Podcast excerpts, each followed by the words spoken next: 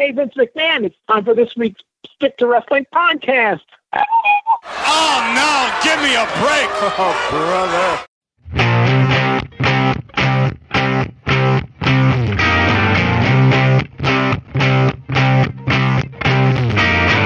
Hello again, everyone. Welcome to Stick to Wrestling. My name is John McAdam. This is the Stick to Wrestling podcast, where if you give us 60 minutes, perhaps indeed, we'll give you a wicked good and raw bone podcast.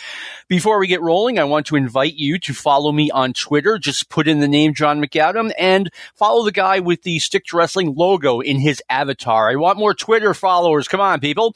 And if you want to join our Facebook group, there are photos, our wrestling, classic wrestling ratings, results, good conversation. Just uh, search Stick to Wrestling in Facebook and join join right in. We'll take you. Also, if you'd like to donate to Stick to Wrestling, uh, it is an ad free podcast. It is a completely free podcast. If you just want to say thank you, it's pro wrestling archives at gmail.com uh, and you use PayPal. So it's that simple. Before I get rolling on this show, I want to bring on our occasional, usual, sometimes co-host, Steve Generelli. Steve, how are you doing? Hey, John, it's great to be back and uh, doing well and uh, great to be here. All right, and returning for for the first time in a while to stick to wrestling. I think you were last on September 2022. Brendan Hefner. Brendan, thank you for coming on.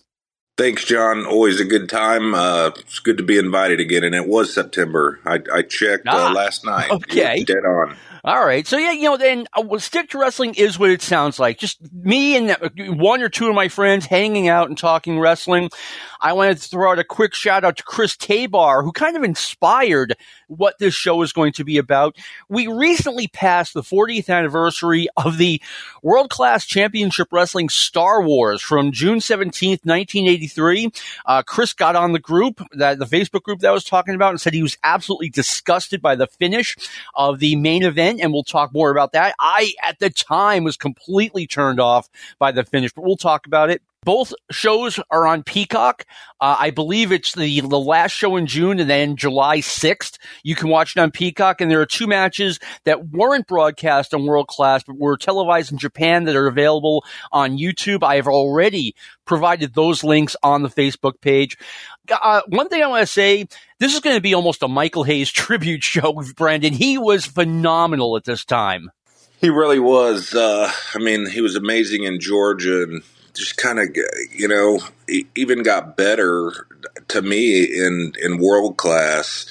And it, a couple of the clips, at least the one that you sent, uh, him being, you can feel his terror that uh, Bruiser Bruiser Brody is going to be the uh, mystery partner of Kerry. So, yeah, he was he was great at this time, and they all were. Um, just and Buddy was so seasoned too, but Michael's fantastic. He, he really is. Michael Hayes is a kind of a polarizing figure, which surprises me a little bit because when he was in Mid South in 1980 and then Georgia 80 81 and then again in 82 as a babyface and then world class in 83 and 84, I thought he was phenomenal.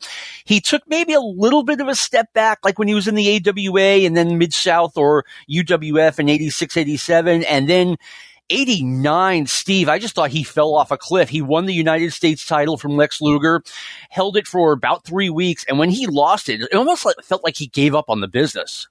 Yeah, his, team uh, with him and Garvin, uh, that version of the Freebirds is pretty forgettable. I mean, the first time I had ever really seen him uh, on a regular basis, other than that little blip of a WWF run, was his time as uh, JR's sidekick on the UWF broadcast, and he he was phenomenal as a you know heel announcer and kind of a, a main antagonist on the show. I thought he was great. Uh, but yeah, by by the end of um, WCW in the end of the 80s. Yeah, he was there in, in body, but uh, not really an integral part of the show. No, and the Freebirds had been, uh, I mean, downsized from you know this this faction that you could almost see feuding with the Four Horsemen, which would have been fun, to just another tag team of Jimmy Jimmy Garvin and Michael Hayes. And I think if you saw Michael Hayes for the first time in 1990 or 1991, you're like, okay, I don't see anything in this guy. He's this David Lee Roth wannabe, and David Lee Roth was yesterday's news, but he was both Roth and Hayes were really hot in the 80s. he fell off the cliff so fast from super cool to just like your dad within yes. to me it seemed like you know months or, or weeks it was it was insane um, just i mean super cool to to not really, really fast. I mean, I remember summer of 89 just wondering what has happened to Michael Hayes. He does the same interview every time out, but let's focus on the good stuff uh, for review purposes only. Ha ha ha. Let's hear from Michael Hayes, World Class Championship Wrestling, coming into the Star Wars event. What are you trying to do? Keep them from challenging you for the American is Championship? How, is this how Texas thrives on its pride? Look, I'm telling you, Kerry Von Erich, you cannot find nobody. Your old man, both of your brothers are tied up in reunion. There's nobody that's got the guts to beat us for the American Tag Team title. I'm going to, I almost had it finished off here. He can't find a partner, man. What, what were you trying to do, Andre, so oh, he wouldn't come in against you? This is all I can say to you, boy. The battle is over because all this mystery gaga that you've been going around talking about, we know what it is. You can't find a man. Kerry Von Erich, call it quits. You're not the All-American Texas boy. we got to go back. We got to get, get back to world-class action. Yeah. We'll be right back with more. So at this point, Kerry Von Erich has announced that he has a mystery partner coming in to face the Freebirds on Star Wars. And I always like this in pro wrestling, Steve. It, it's just the way it goes. Kerry, like the, the heel has to say he doesn't have a partner. yeah. Every single time. Well, when we, we saw it was Brody, Brody did this uh, interview and and just uh, you know again I wasn't there at the time. This, I'm watching this 30 years 40 years later uh, but just to see the the uh, chemistry and the uh, charisma of Brody and Kerry Von Erich these two uh, larger than life uh, superheroes teaming up together against this really nefarious group, the Freebirds. I mean, uh, it, it, was very compelling. I was I was hooked into it. I absolutely have to send kind of a love letter to World Class Championship Wrestling. I mean, it had its weaknesses, but it definitely had its strengths. And we got World Class Championship Wrestling up here starting the very beginning of 83. And I, I couldn't believe how good it was. I mean, you know, WWF had like two or three main events every year. This promotion had two or three main events every week. They showed you the, the best stuff. They showed you the, the Star Wars show from Reunion Arena. They showed you the, the Texas Stadium show from the year before. Brendan, did you get world class where you lived? I did. Um, I was kind of talking to them uh, about it uh, before we came on. I think it was September of '82. Um, we got a new station out of Cape Girardeau, Missouri, in southern Illinois, and um, I guess you know because the new shows kind of start in in at that time of year, so we started getting it and I obviously knew about it from the magazines. I knew about uh, Brody and the Von Erichs from watching St. Louis every week, so I was really excited to get it, and oh, oh, it was great. I mean, the production values were awesome, and just the fact that they showed their their big arena cards kind of kind of blew me away.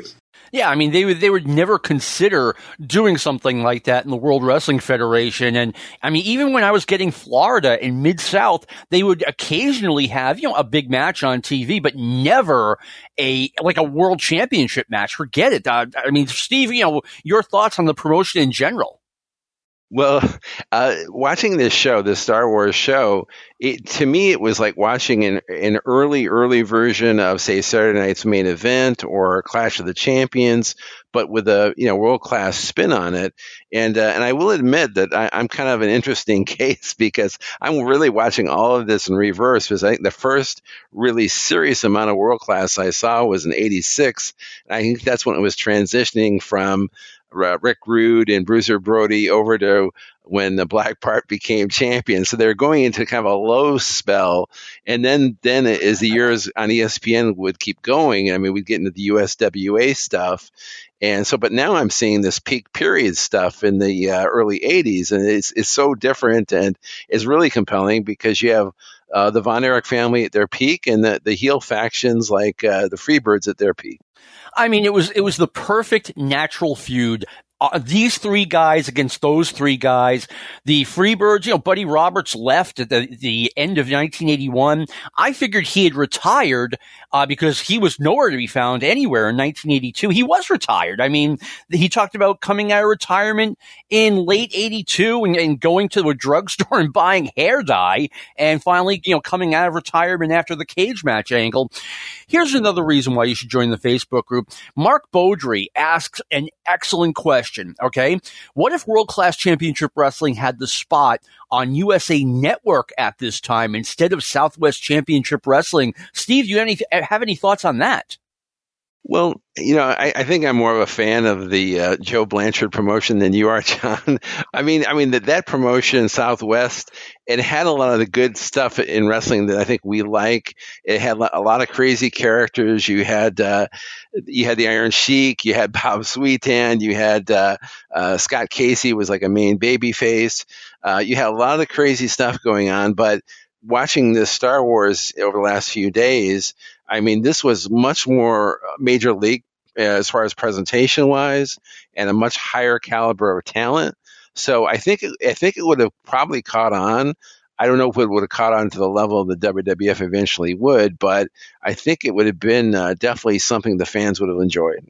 You know, I, I want to make it clear too. I liked Southwest Championship Wrestling when it was on USA Network and I was home. I watched it every Sunday. It's just, you know, it, it definitely had its flaws though, especially production wise. Brandon, any thoughts on the question for Mark? I, you know, I'm kind of like you. I, I definitely liked it because, uh, you know, I'm a fan of the blood, so it seemed like there was always good, good, good bloody stuff on there almost every week. You had the Tully uh, Gino breakup, which was great. Um, the Tully uh, beating the hell out of uh, Eric Embry angle was pretty damn good. You know, I think. Um, WCCW kind of got, you know, they were sort of national anyway. It seemed like they were on everywhere, um, being on up, you know, in in Boston and other places. So it's just it's so hard to say with the juggernaut that that Vince had whether you know whether it would have done as as well. But I certainly would have watched it for sure because at that point I was I was even watching ICW. So. I, I definitely, if you know, I never thought of it until Mark asked the question. So we're talking like 40 years later. But if I'm running things at world class, like I approach some of these low level cable stations. I mean, USA Network was, it, it wasn't what it was uh, today or even 25 years ago. It was kind of a junk channel, to be honest with you. I mean, they were showing cartoons from the 60s on Sunday morning before the, before the wrestling came on. So if I'm, you know, world class, I'm like, look, you know, we have this highly uh, produced. You know, I mean, th- they're using the same production facilities as the NBA's Dallas Mavericks. I'm like, you know, make this a primetime show. I mean, it's better than what you're airing now. But anyway, great question, Mark. Thank you for that. Let's hear more audio from Bill Mercer and the Fabulous Freebirds I thought this was, this was an, an, incredible piece. The Freebirds are at the pool together, the same pool we always saw at World Class Championship Wrestling, which was the Von Erichs pool, but we're going to ignore that from, for now. Let's hear from free, the Freebirds and Bill Mercer. It's been quite some time since I've been invited any place by the fabulous Freebirds, Michael Hayes, Buddy Roberts, Terry Gordy. I well, thank no you very much. After that last place you took us to eat. I thought you invited me there. Yeah, well, if you had the money like we do to have a secretary, then you'd have somebody responsible enough to take your appointments. I see. Well, it's a nice place you have. Yeah, well, thank you very much. Money buys things, and as people know, we're the world champions along with the American Tag Team Champions, which means we make money, which means we buy things such as this. So the American Tag Team Championship. Now, this is, of course, uh, coming up at Reunion Arena, and that's going to be. Well, buddy, wait before you leave. I, I didn't know you were going to dive off. I want to talk to him just a second about the. I'm so tired I know, your face always interrupting me. I know that. I've been down here a little bit. We just the scissors now. I understand have been, you know, they have been banned. Scissors have done a lot. You see, but scissors cut hair, but Who that's, cares That's about- Iceman's hair, right? This is Iceman's hair. I'm not talking about scissors anymore. I know you got a cream now. We have a Freebird special cream that when you put it on your head, you not only lose hair, but you might lose your whole face. the face off. Yeah, right. You know what I mean. Anyways, Iceman, I got you in your reunion arena for the big one. And I'll tell you what, I've been around a long time. I know I can beat you. This is why I signed for this match. And it's going to give me great pleasure. After I finish defeating you in the middle of the ring in front of all those people, it's going to give me great pleasure to put the cream on your face, on your hair, and you're going to be as bald as a billiard ball, baby. And, you know, maybe you just deserve it. 'cause Don't you're- feel guilty about it. Do not feel guilty. You do it. Okay? Enough said. I'll be happy. All right. Buddy's going to be happy with the Nair. This is sort of a, a cream sort of thing that takes hair off. Listen, uh, uh, Terry, let me talk to you about the American Tag Team Championship at Reunion, the Wait, hair wait. matches at Reunion. you get into that, since you got the cameras out here and Yes. since you took the time to come out here, I'd just like to take this time to say hello to my mother. And uh, I'm sure Mike would like to say hello to his mother. And we would like to thank them for doing such a great job with the Freebirds. I mean, and about the mystery man, all I know is this it better be a good man, he better be a prime athlete to step in the ring with the Freebirds because after, you know, we get through with him, then there's a whole lot of other stuff we got to take care of. Yes. Are you leaving? Right now, I got to go watch Buddy. What, so can he swim? Because No, he's not, he's Not a very good at swimmer. swimming. You're not swimming today, yeah. Uh, the mystery. the mystery You know, man with Kerry Von. Erich. This sort of puzzles me, you know. First of all, he had Chavo Guerrero as a partner. We put him out of action. Then he was going to have Johnny Rich and Kamala eat his lunch. You know, really broke my heart. And now he doesn't. Is it possible that maybe he doesn't have a partner yet? No, I think Uh, he's is it maybe he can't find somebody to face the Freebirds? How many of your friends are you going to ask every time I got to get one of these tickets to fly in here and beat you up and ask a friend to stand by you? I know your brothers can't because one's wrestling the world champion. The other one is going to get beat up by Jimmy Garvin in front of thousands of people in front of the biggest card in wrestling. And he hasn't found a. It can't be Andre the Giant. He's going to be in Puerto Rico. Dusty Rhodes is too fat. It doesn't matter who you've got, boy. We're going to get you. Your time's running out. The Freebirds rule Texas. Don't forget it. We also rule the world. American Tag Team Champions, the Freebirds. makes me What? mad What? about it? What? His father won't even come out of retirement to help him. Your own father, boy. When are you going to wake up? Why do you think I've been calling you stupid? Look, man, I'm a human being at the same time. I'm going to give you a warning. You look in my eyes. Don't show up reunion. Okay, American Tag Team Championship. I just say Kerry Von Erich's going to have a mystery partner, and the Iceman and Buddy Roberts in the hair match with the cream. Well, it's nice to be invited out here by the Freebirds. It's, it's a pretty place. And swimming, it's nice to be invited.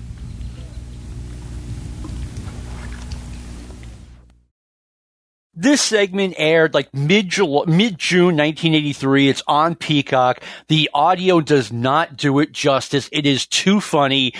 Buddy Roberts is wearing a cap sideways It's his Freebird softball. He's wearing his wrestling trunks while going swimming. Terry Gordy does this incredible back dive flip into the water. A guy that size can do that. And then they just beach Bill Mercer. They just like leave him there. It, it's fantastic. Steve, your, your thoughts on this whole thing? Well, um, it just amazes me that uh, 20 years before this, Bill Mercer covered the JFK assassination Yes. in Dallas. And I, I think he's still alive today. I think he's in his early 90s, if I'm correct. He is still alive, and he actually, I think he did radio for the Ice Bowl, the Green Bay Packers versus Dallas Cowboys game. Dusty, it can't be Dusty Rhodes because he's too fat, Brandon. Yeah, that was pretty uh, pretty brutal. But I got to say one thing: I watched that clip yesterday for the first time, I think, since it aired, and it's a real quick thing in the audio when Mercer tells him to bend down there. He does that because Buddy is standing on the diving board, basically with his junk right in Mercer's face. so he's just like, you know, been been down here a little. So and it, and he does, but but um, yeah, that that whole segment was was so good and, and hilarious. And Bill never, you know, cracks his cracks a smile or just a perfect kind of perfect straight man for for it all. So perfect straight man, and then Buddy, it's like he can't wait to get into the water. He he's just like jumping at the bit, and then Terry goes, "Now I gotta leave. I gotta go watch Buddy." And Bill goes, "Can he swim?" yeah, could he not swim? And you mentioned his si- uh, sideways cap. You know, for '83, I don't remember people wearing their cap sideways then. Maybe, maybe in the hip hop world they were beginning to do that, but that uh, that stuck out to me as well. No, that was that was way out of order for 1983. The, the whole segment was was phenomenal, and I, I encourage everyone to watch it. It is on Peacock. Then we find out Michael Hayes finds out who the partner is, and Michael's none too happy. So once again, for review purposes, let's go, go to some audio with Michael Hayes. I'm That's sure right, that- Armando, my personal bodyguard. Nobody. What's wrong? Devastation Incorporated. Are you yellow? If you're yellow, just say it.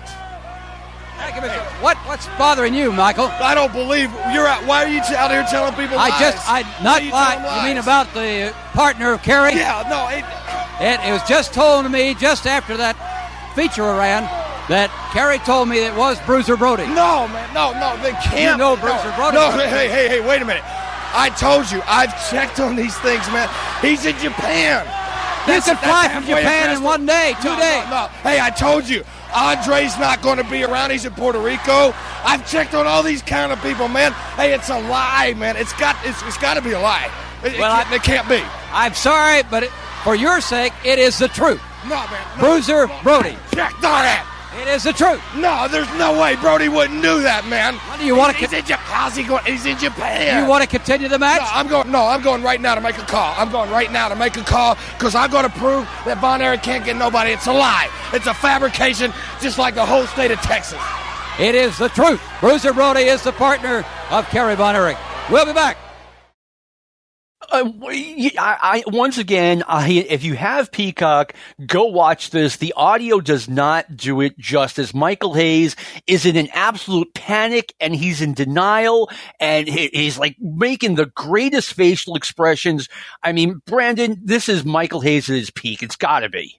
Absolutely. Yeah. He was apoplectic as they you might say. Um, you could see the the terror in his face, and like I said, I just watched it again yesterday, and I had forgotten just even from reading the results that Tabe had posted last week or the week before that Brody was going to be the partner. So I was pulled in again, wondering who the hell's it going to be because I knew it wasn't Andre, and for some reason Brody did not come to mind and um, yeah, he was he was fantastic, and and uh, Brody was a, about the perfect partner for for Kerry for this match for sure. Oh yeah, and you know it was he was a big enough name. He was a huge name in Texas, and it's funny because we're, we're going to hear some audio from Brody uh, later, either this week or next week. I mean, Brody was completely different in Texas than he was just a few months earlier in Georgia when he was doing his typical Bruiser Brody interview as a wild man, and here he's rather pensive. But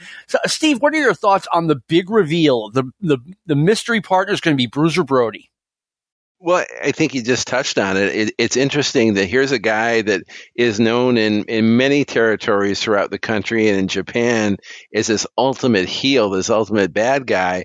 But here in world class, because he's formed this bond with the Von Erichs, all of a sudden he's a major, major fan favorite. And, uh, and you can tell when, when the match occurs, uh, just how over he is and and that fear of God that uh, Michael Hayes shows on the interview. Uh, you can see it in the match. He's just terrified to be in the ring with him, and uh, you see what happens to him. So it's really interesting. I, I thought the whole thing was great. Usually mystery partners, mystery opponents, the whole thing, it's usually a giant letdown, Steve. I remember in 1979, I was going to the wrestling matches in North Attleboro, uh, and it was, it was advertised Steve Travis against a mystery opponent. The mystery opponent was perennial jobber Frank the Gypsy Rodriguez. on that day, I was 13 years old. I got a little bit smartened up, but you know, Bruiser Brody, once again, he is definitely a, a big enough name. Uh, now let's hear from the main event or the participant in the main event, Kevin Von Erich, talking about his upcoming title match with Ric Flair for the NWA Championship. Let's hear from Kevin. The last time Kevin Von Erich faced Ric Flair in the ring, Kevin pinned Flair in the center of the ring. And for that moment, he had won the World Heavyweight Championship. However, Flair had thrown Kevin over the top rope, and in that match, Kevin had thrown Flair over the top rope twice, and the referee, Bronko Lubich, had been injured, was lying outside the ring, saw what happened, and he he then disqualified Kevin Von Erich, and the championship did not change hands. However, in the upcoming at Reunion Arena in Dallas, those situations have changed. Now it's legal over the top rope, and Flair can't escape by just getting disqualified. And Bill, also, this is the first time in wrestling history where a match like this is going to take place. Ric Flair, over and over, I've, I've seen it happen two or three times when he, where he's he's saved his title by disqualifying himself. This time he can't do it. And you pinned him and you know you can do it. I'm sure you're confident this time. Bill, this is my big chance. I, I know better than anything in the world. This time, I'm going to take Ric Flair and beat him. I'm going to be the world heavyweight champion. All my little brothers can watch, all my little friends, all my fans.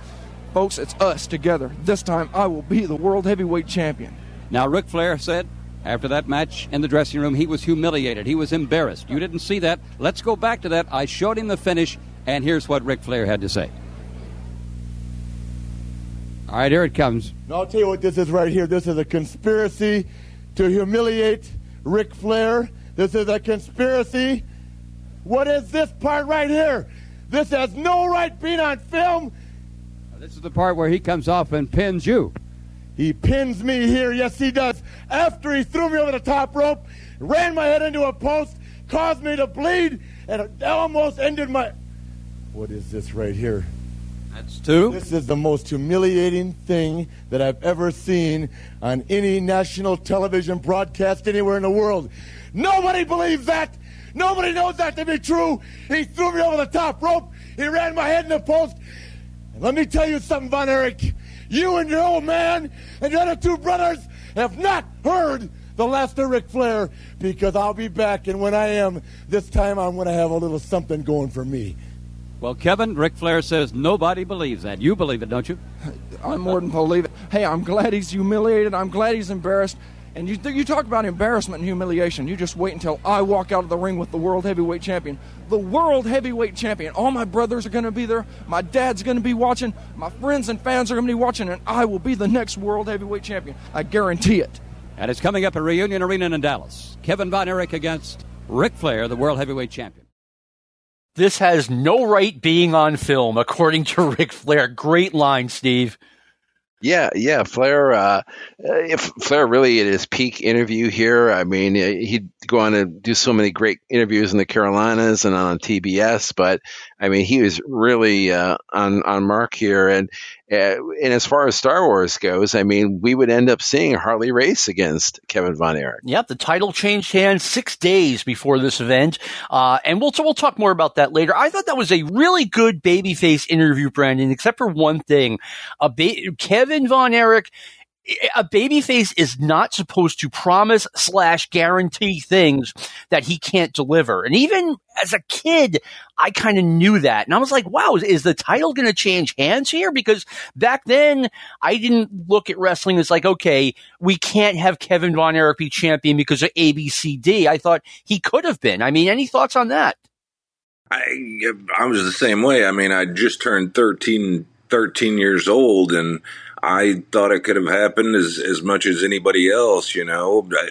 It was so much funner at times being not smart or not knowing certain things because you truly believed just just about anything could could happen. So it wouldn't have seemed out of place at all to to me for that to for that to happen whatsoever. No, me neither. And I agree with you. Sometimes it is more fun not being quote unquote smart to the business because, you know, your, your imagination can run wild. I mean, I, at the time I thought, you know, I saw Kevin Von Erich on that level, on the level of a Ric Flair, Nick Bockwinkel, Bob Backlund, etc. He could have been a world heavyweight champion. All right, I promise we're not going to have too much more audio, but once again, let's go to the fabulous Freebirds for review purposes. Interesting night for the Freebirds. Well, you maintain the Brass Knucks championship. Interesting. It's the same as always. Here we are in our in the visiting foreground, such as Texas. We still own the world championship six men. We're still the American tag champions. He's still the brass knuck champions from knocking out Kerry Von Erich. And the next time you see Iceman, thanks to Buddy, he's going to be bald. You know what I have to wonder? What would happen if they had to wrestle us in the Omni in Atlanta? Or what about the Mid South Coliseum in Memphis? What if they wrestled us in Dixie, huh? We're beating your brains out right here in your home. Now, one thing though that is interesting in this, there was a little bit of interference on your yeah, part. Kevin right? Von Erich. I was just about to say that. that you Kevin, no, no, you saw the referee. I didn't step in. He pulled me up. If he'd have kept his mind on the man that was beating him, he might have had a better chance. Ain't that right? No doubt about Right, that. sir. He shouldn't be sticking his nose where it don't belong. Mercer into my business. Nobody sticks their nose into the Big Daddy's business. You know what I'm talking about? And especially, I'm talking about especially, no, don't break away. I'm talking right now. I'm talking about them Von Erichs. They don't stick their nose in the Freebirds business, if you know what I'm talking Now, about. I've got you two right here. Let's talk about the International Star Wars. The American Tag Team Championships on the line, but you've got Kerry Von Erich and Bruiser Brody. Now I know you were upset about that. understand about Brody, man. I do not understand why he's selling out. Selling out. What do you mean? He's selling out on us, man. He ain't got no business sticking his nose in there. Well, maybe he's a He friend thinks of he's Kerry. bad. He come against him, brother, because he'll keep Brody out of my way, and we know what I can do to Kerry one on one. And as far as Iceman, he's gonna be bald. Let's talk, talk about this cream time you now. see. Hey. You or he are going to lose your hair. Hey, he. a cream, right? No shaving. It's a, No, this stuff, once it is applied to the hair, it comes off very, very quickly. Right here, we showed two weeks ago how fast the hair is still off. Iceman's hair is coming off. He's been sticking his nose in the Freebirds business too long. And I want to say, I am proud, and my partners are proud to be world class wrestlers on world class championship wrestling, going worldwide, and being the world six man tag team champions. There's nothing else that I can possibly say. He gave it a good try. he gave it a. They hey, they're great wrestlers. They're just not as good as us because you're looking at the world champions all across the world. well, thank you, Michael. Thank you, Terry. Thank you, buddy. International Star Wars Reunion Arena in Dallas. The American Tag Team Championship, and that's going to be Brody and Kerry against this uh, Freebird group. And we all know what I can do to Kerry one on one. Michael Hayes was a heat machine. Let me give you guys a little bit of background on what was coming into the, uh, excuse me, the Buddy Roberts versus Iceman Parsons hair match. We all know Iceman had a really kind of radical hairstyle for 1983. I thought it was really cool. And because the Freebirds are, uh, heels and heels are bully, they just cut a strand of Iceman Parsons hair. Iceman retaliates by cutting some of Buddy's hair, and we have the hair versus hair match coming up. Brandon, any thoughts from you on this general scenario? I just wonder, uh, you know, even though how close Texas was to Louisiana, if any of the fans there were aware of the whole deal with JYD, you know, three years previous. So this is kind of the second second time they they trotted this thing out, and it it, it, it got over and, and worked. I don't. Did they? I guess they tried sort of tried again in Georgia against Dog, but that they it wasn't a huge you know, huge angle. Um, so they kind of kept it in the dustbin for a little bit, and I, you know, I, the fans responded well. I thought. I mean, more of Michael Hayes just being a great heel. They got that hair cream because they were doing an angle in Mid South where Ken Mantell was cutting everyone's hair. He cut Paul Orndorff's hair, and then Paul Orndorff comes out with this hair cream that he's going to take out, take off Ken Mantell's hair, and then Michael Hayes borrows the hair cream from Paul Orndorff's gym bag. I mean, borrows it. It, it was so perfect. Steve, uh, your thoughts on the whole thing? Well, I watched uh, the match, and uh, you know, it, was it was a, another probably one of the iconic moments of the promotion as far as just seeing uh, Buddy in the ring uh, losing all his hair and covered up in, in suds and, and that material and and uh, you know and, and Iceman was uh, you know one of those guys who does probably deserves more credit than he ever gets. I mean, kind of a journeyman wrestler.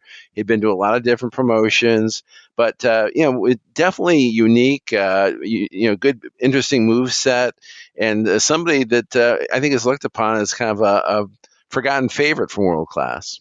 He kind of was. I mean, and I, I, I really love the, the vignettes that they did in World Class, like the one with the Freebirds in the pool. When they introduced Iceman Parsons, they talked about how he got his nickname because he used to deliver ice uh, for, you know, when people didn't have refrigerators around St. Louis and his hands were always, always cold. So people called him Iceman. And I was like, wow, that, that's really cool. I like that. I liked his hair. It was, like I said, it was radical for 1983, but I thought it was cool. Um, but anyway, uh, we have a little more audio from the Freebirds. Uh, let's go to, let's go to that audio now for review purposes.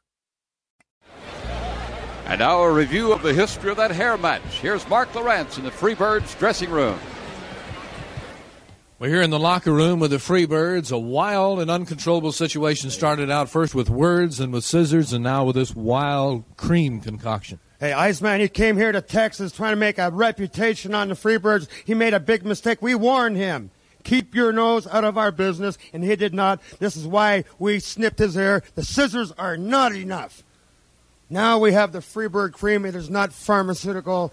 It is from a personal friend of ours, and this will remove any hair that's on his head immediately almost. Put cream on and hair comes off. Let's go back and see how this all started. The Freebirds will view a monitor and give us some comments as we see what happened. Well, look right here. He asked for it. He made his own bed. Then he has to lie. Beautiful, buddy. Look at that. yeah, it looks a lot better. Did him a favor. See, he couldn't appreciate a favor. All right, now let's go back to the other side of the coin and see what happens. There I was that was the only tape we're going to watch. No, there, there's another tape we need to look at. Wait, at. What's this? Wait, what's this? Well, what are you showing this for, Lowrance? Hey. Now, this is ridiculous, man. This is humiliating. Why they got to show that again? Hey, the man should have been man enough to accept it when we told him to keep his nose out of our business. What kind of man is this? I'll tell you what, Iceman. I'll tell you what. You think you're Mr. T, don't you? Well, I'll tell you what. After the match and the reunion, your name is going to be Mr. B, and that stands for bold. And this cream, not scissors involved. No, cream, man. When the cream comes off, the hair comes off, Daddy. So you done made your own bed, and you're going to have to lie in it in front of thousands of people. You're going to walk out bald, boy, and have nobody to blame but yourself. A situation that's just a little bit scary. Well, the outcome of it will be coming out right here very soon. Now, by this point, I, I, had just started getting world class wrestling, and I had no idea that they were going to actually air this over the next couple of weeks. I mean, I, I, was dying to, to watch this, and I finally got to watch it. I think that's what separates world class made it such a great promotion when it was firing on all cylinders the way it was in, in 1983. I mean, uh, Brandon, you were watching it as it happened. I mean, you must have been going crazy looking forward to this. Yeah, well, I mean, especially uh, these two shows in particular, because uh, in watching Georgia, I, you would have killed to see an Omni show, yes. you know, if they would have done that, you know, over two weeks. So it was a real treat for me. And, you know, w- when I moved to Dallas, one thing that I realized the Sportatorium was really close to Reunion Arena kind of a crappy part of town, but the Lew Sterrett jail was right near. There's, you know, a bunch of strip clubs and then this gas station that had the best tacos. I don't know why I needed to bring that up, but um, if you're ever in Dallas, stop at that station. But then there was Interstate 30 and just all the giant columns that held up the, the highway were basically what separated the Sportatorium from, from Reunion Arena. So I was I was shocked that they were that close to each other, but yeah, I mean, seeing this stuff was was a super huge treat for for me at, at that age, especially. I mean, I remember you know they would have advertisements for the show uh, shows coming up and from the Boston Garden. I wasn't old enough to go yet, and I finally started getting to go, and you know, wow, okay, this is everything I missed out on, and then I get the the WWF on Channel 9 and they'd be talking about the Madison Square Garden shows. I'd be like, oh man, I'd love to see those. Well, guess what? Eventually I get to see pretty much all of them or close to all of them. I'm, I'm going to take a question from the Facebook group from Nolan Lake. Uh, if Jim Garvin is brought in as a freebird in this era as opposed to later, whose trajectory changes the most, the Garvin or the Birds? I might have been more acceptable of the WCW Freebirds if Garvin had been established with the original. Steve, any thoughts on that? No, I, I, think he's got a point there. I, I think uh, I think the average WCW fan looks looks at Jimmy Garvin joining the Freebirds as kind of this last ditch effort to uh, keep them alive, and and I think that they'd already really jumped the shark a few years earlier. So uh, had he been brought in, say in '84, uh, I think it would have probably helped both of their acts. I think Jimmy Garvin. I mean, I know he was really over at this time, but to me, he was just like your chicken shit heel type of a guy. I really didn't like him with his uh, girlfriend or valet, but uh, but you know, yeah, I'm probably the minority in that. Any thoughts from you, Brandon? I, yeah, it would have helped for sure. Um, you know, I was never a huge Garvin fan. I this was the, my first time seeing him, and uh, you know, I knew he was a heel from earlier when he was just the manager of Ron and um, Terry, his partner, whoever it was. Yeah. Um, so, and then he was a face in Florida and I didn't get to see him, but you know, I thought, okay, you know, he's a he's a white meat baby face. I'm sure if he came on one of the shows I I watch, I'd I'd probably like him but I liked him here with uh, Precious, and um, I think it would have would definitely helped later on had he been established with them. And the whole feud with with uh, David was great. The whole valet for the day and and the ranch hand stuff was was classic. It really was. They were doing things that, that no other promotion did, and then every other promotion copied them. My take on Nolan's question, the Freebirds, like Buddy and Terry and Michael, they, they referred to themselves as brothers. And to me, even in world class, Jimmy Garvin was kind of a cousin because they were always closely associated in world class. I, I guess they got along really well in real life. And, you know, I, I, I, think David Von Erich was the one who recommended Jimmy Garvin coming in uh, because he and, uh, and David and Jimmy were in Florida at the same time.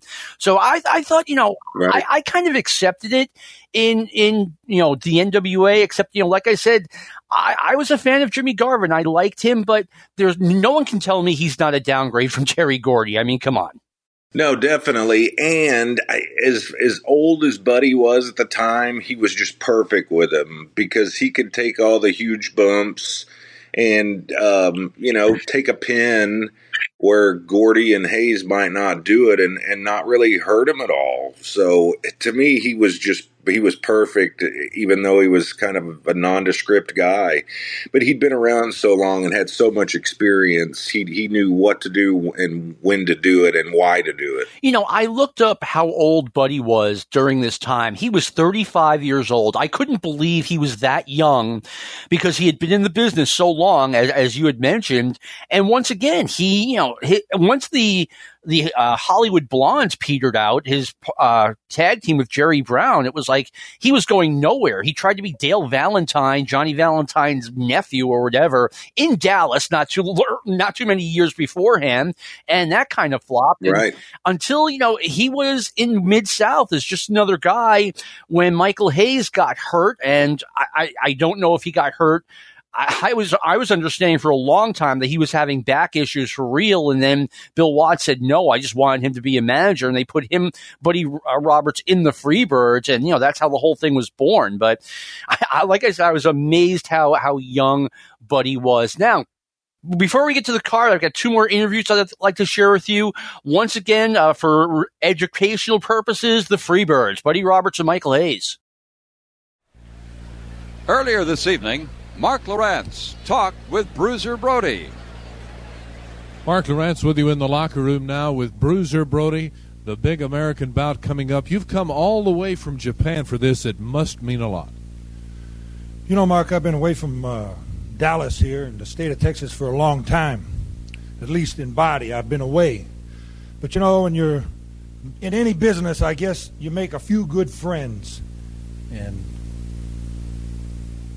when I heard Kerry Von Erich, he called me on the phone in Japan. When I heard that he actually was inviting me to come over and help settle something that he got involved in with the Freebirds. And then I hear that the Freebirds say, Bruiser Brody, everybody knows him. He's not a man of his word. Everybody, everybody, everywhere knows that. Yeah, they came out and said you wouldn't show up. He's not coming. you know, uh, you sort of you you know you have to go somewhere sometime. And I knew that when Kerry Von Erich called me and said he needed help, the only thing that went through my mind was three years ago when I was hurt myself. The guy was right there in the ring with me. There was never, I mean, never, a doubt in my mind that I would be in Dallas, Texas, in the Reunion Arena fighting against the Freebirds for the American Heavyweight Championship belts. There was never a doubt in my mind. And there was never a doubt in Kerry Von Erich's mind. And there was a, never a doubt in any wrestling fan's mind across the whole country. Only in the Freebirds' mind was there a doubt, a hope. All right, that's Bruiser Brody. He was ready to be here. He is here, and we'll have more wrestling in just a moment. Okay, sorry about that, everyone. Obviously, that was not the Freebirds, but I wanted to get in the line that uh, Michael Hayes, the last time they talked and they were on screen, Michael Hayes and Buddy Roberts looked like they just walked out of a chess king. About 15% of the audience is going to get that one, but if you do, you will appreciate it. Bruiser Brody, Steve, I always thought he was a really underrated interview, and I thought that was, that was a great interview. Yeah, but between what he said and, and, even what Mark Lowrance did in that interview, I mean, the way he eh, you know introduced the interview, I mean, you could really kind of suspend disbelief and really believe that this was something really happening, and almost in a sports-like manner, because they're acknowledging he's a big star in Japan, he's coming back to team up with this really well-known star, the really this top star of the promotion, and uh, you know the Freebirds are are super hated by the fans watching. So I mean, this is like uh, kind of like their version of WrestleMania a couple years early. So I can see why the fans are really pumped to see this kind of a unique match. I mean, yeah. I mean, and here's the thing: in 1983, when they said Bruiser Brody is going to come in and help Kerry Von Erich, I was like, Bruiser Brody's going to turn on Kerry Von Erich. You watch. And then he did that interview, and I was like, no, I'm not as confident anymore. um, I mean, any thoughts? Uh, any thoughts, Brandon, on you know Bruiser Brody, his whole role, his whole role in world class? I, you know, I had watched him in St. Louis a lot, oh, so I right. had seen the tamed down uh, sort of Brody before, so it wasn't as shocking to me. But um, I'm actually watching this interview. Somehow it queued up as I'm watching the shows as we're doing this, and he's just so much calmer than than normal. But like I said, in in St. Louis, he he was like that, and Steve had mentioned the, the sporting aspect of it, and that's what was so great about St. Louis, and you know, world class did it at times too. Just uh, Sam was almost did wrestling like uh, baseball playoffs, and and the wins and losses really mattered, and um, so yeah, I I love this this Brody, you know, more than even even the the Wild Man. So um, I, th- I thought it was really effective. I, you know, we did uh, a 1983 award show uh, about a month ago with Jim Valley, and I gave, I said match of the year was the Von Erichs against the Freebirds, uh, July 4th, 1983, and I'm taking that back. I recently rewatched Ric Flair versus Bruiser Brody from St. Louis. I think it was February 11th, 1983 ladies and gentlemen, seek this match out. It goes almost an hour and it's, it's just incredible action. And that is now my pick for 1983 match of the year. And I mean, probably top 10 of the decade, Steve. Have you seen this? Oh yeah, a- actually, it was on um, um, that that show that you were just re- referencing when we were talking about 1983. Uh, we did, um, I did reference that match from St. Louis, just saying it was really long, but it it was really a showcase for Bruiser Brody. I mean, everybody knows how good Flair is, but Bruiser Brody, this giant of a man, uh, can last that long, like you say, 55 minutes, uh, like a, almost like an hour draw, but just outstanding work. Uh, and, it was a match that really held up over time. I mean, it, it, was as exciting as any of today's matches that are filled with crazy high spots and lots of uh, fake endings, fake finishes. yeah, exactly. I mean, I hadn't seen the match in like uh, 20 or 25 years, so I had forgotten how good it was. But yeah, it, now that has moved up the charts all the way to my number one match of 1983. And then, listeners, if you have not seen that match, seek it out. It is that good. All right, now we're going to get to the actual show, we're going to discuss this. A couple of matches were not televised. Uh, one was Genichiro Tenryu defeating Johnny Mantell. Then we have a women's match. Vicky Carranza defeats Lola Gonzalez. And then we get to the televised part. First matchup is a six man tag. Jose Lothario, Chris Adams, and Chavo Guerrero against the Fishman, the Mongol, and Wild Bill Irwin. Uh, Brandon, what were your thoughts on this match? You know, I just watched this right before we started to do this, and it was a fairly entertaining match. Um, Fishman was sort of out of place. He was so much smaller than everybody else. He was out of water, but uh, he.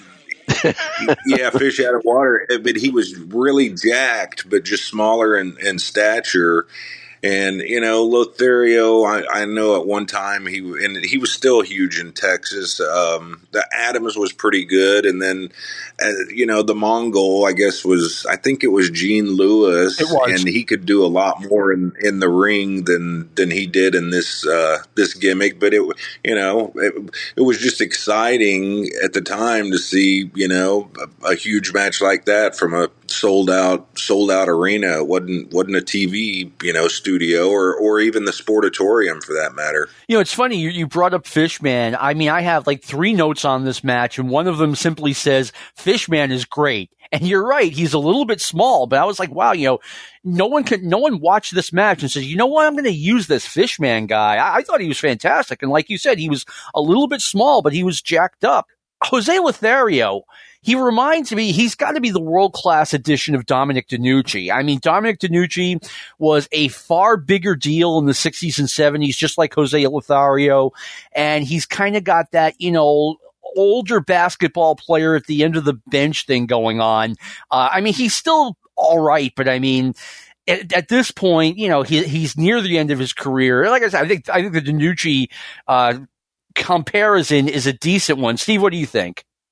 Well, he uh, Jose Lothario had really fast hands, and his punches were really pretty good. And and uh, like Brandon had mentioned, I mean, this is a guy who is really revered in that area. He was a, a local legend there, and uh, you know, for me, I'm and I'm, in Houston, and in Houston, oh, definitely. Um, for me, I'm a big fan of Chavo Senior. He's a he's a guy that has so much talent, and I think his his career is one that I, I think is always overlooked so uh, he stands out to me. You know, didn't do anything special in this match, but I thought I thought Mongol was the only one who was kind of like didn't fit into this match. Uh, everybody else really seemed to have a spot or two in the match. Yeah, I, I, agree. I thought it was a good match, a good opener. And you know, Chris Adams, I really wonder, you see him in this match and I, I, Brandon, I gotta wonder, like, did they know what they were, did they know what they had in Chris Adams or were they just kind of like, okay, we brought this guy in from Portland. Let's see what we got. And there, it felt like they were still kind of feeling it out. Like, what are we going to do something with this guy? I think that's a really good point because um, he's just kind of stuffed in there when he could have easily had a singles match um, somewhere on, on the card. And um, I think you're right. They were probably just seeing seeing what he would eventually do because, as we know, he definitely worked his worked his way up the the cards. And unfortunately, I guess the alcohol kind of got a hold of him, you know, at one point. And it, it's funny, I met him one time, I think it must have been about 2000, and it was in a bar in Dallas, and he was drinking, but he was he was super nice to me. Um, but you know, I, he had no reason to be angry. But yeah, I liked the guy, and I think you're right. And you know, Steve mentioned Chavo too, not doing much in that match. I wonder if maybe he was injured or something because um, him and him and Fishman could have had some really cool spots and at, at points in that match. True. Agreed. I mean, I, I will always say that the Guerreros should have been one of the top teams in either the you know WWF or the NWA in the mid '80s. Uh, and you're right, Chris Adams. You know, he's kind of the only guy on his way up here. I mean, Fishman obviously just making a special appearance. Mongol was going to be around much longer. Wild Bill Irwin was on his way to Georgia. Uh, Chavo Guerrero, I, I don't remember offhand where he went right after this, but he wasn't with World Class much longer. So you know, Chris Adams Adams was, you know, the one guy who was going to wind up getting pushed. Now we have David Von Erich against Jimmy Garvin for the held up Texas championship. I thought, you know, one thing I didn't appreciate enough back in the day was how good Sunshine was, especially considering that this was her first foray into the business. She's been in the business maybe four or five months, if that. Um, I thought this was a really good match. Steve, what are your thoughts? I thought um, David Von, David Von Erich had a uh, a great uh, kind of a Friday Night Lights uh, local appeal, and I think that a lot of the uh, middle-aged, uh, frustrated women in the audience that were uh, tired of watching Dallas and Dynasty, I think they were really uh, these women were getting off on seeing these young athletes in their twenties, and you hear a lot of the young girls, you know, swoon and cheer. But when I looked into the audience, I see a lot of these old dames in their forties and fifties. So. yeah, I, I mean, you, you know, this world class started when I was a senior in high school, and suddenly we had some girls in the classrooms who were watching wrestling. And then there's no question because they were watching Kerry and Kevin. Now, one thing I didn't like about this match is that the Texas title had been held up three times. Jimmy Garvin wins the match, and they reversed the decision again. The title is held up for a fourth time. And I just kind of had a rolly eyes reaction to it. I'm like, okay, this was the big show that, you know, the, this issue was supposed to be settled, but once again, it's not settled. Brandon, any thoughts on that and the match itself? Yeah, I mean, I thought the match was fine. I both guys were were you know, smooth. And, you know, once again, I, you know, I saw the Von Erichs in, in St. Louis, so I saw them get over elsewhere. And that was, you know, there was really two disparate different crowds of, of people and and they all worked on top in, in St. Louis and, and did main events and, and drew fans. So um, I, you know, I liked uh, I liked the match, but uh, like you said, the uh, holding it up that many times uh, that was a little much. But I was surprised that the you know that it it turned out the way that it did with because uh, Garvin won the belt here, didn't he? He had first won the belt, and then they then the they had NWA officials at ringside who uh, that's right. Who, you know, told him that, you know, uh, Jimmy Garvin cheated and that they, they held up the title once again. And to me, that's a, a, good way to get people to not care about a title. But I really liked the Texas championship. It was kind of, Steve, I thought it was kind of like, you know, the American championship was the equivalent of, kind of the equivalent of the WWF championship. And the Texas championship was like the Intercontinental championship. I thought it was a good thing. Yeah, I know. I know you have a favoritism toward these kind of like regional titles with a name like a state name in there. I do. That, that makes sense. That makes sense. I mean, I remember when mid. Well, they were so huge, uh, and I liked them too. I mean, just I guess from watching in Georgia and you know Florida and all that stuff, and um, the Missouri title was so gigantic as sure. well. So I'm I'm kind of in the same same boat, I guess. Yeah, I mean, I I definitely like the secondary titles. I remember when Mid South had a Louisiana State Championship and a Mississippi State Championship, and then Bill Watts gets on TV and says like, "Okay, we're we're now pr- having shows in Arkansas and Oklahoma and other places, and we can't have five state titles, so we're getting rid of these too." And I was like, I just love that that breath of fresh air, honesty out of a promoter. Yeah, yeah, and Watts was so logical, so that made total sense for him. It's like if, if it wasn't going to be logical, he he wasn't going to do it. Oh, exactly. Bill Watts, you know, a lot of people don't have good things to say about Bill Watts, and some people praise him, and both things can be true. You know, he can be, uh, you know, but I mean, his wrestling product was second to none. Anyway, and we have Mid South guys coming in for this show, but. And that's it for this week. But tune in next week as John, Steve, and Brandon continue their discussion of the 1983 International Star Wars event in World Class Championship Wrestling. Stick to Wrestling with John McAdam is a production of the Arcadian Vanguard Podcast Network. I'm your producer, Lou Kippelman, and this concludes our podcast day.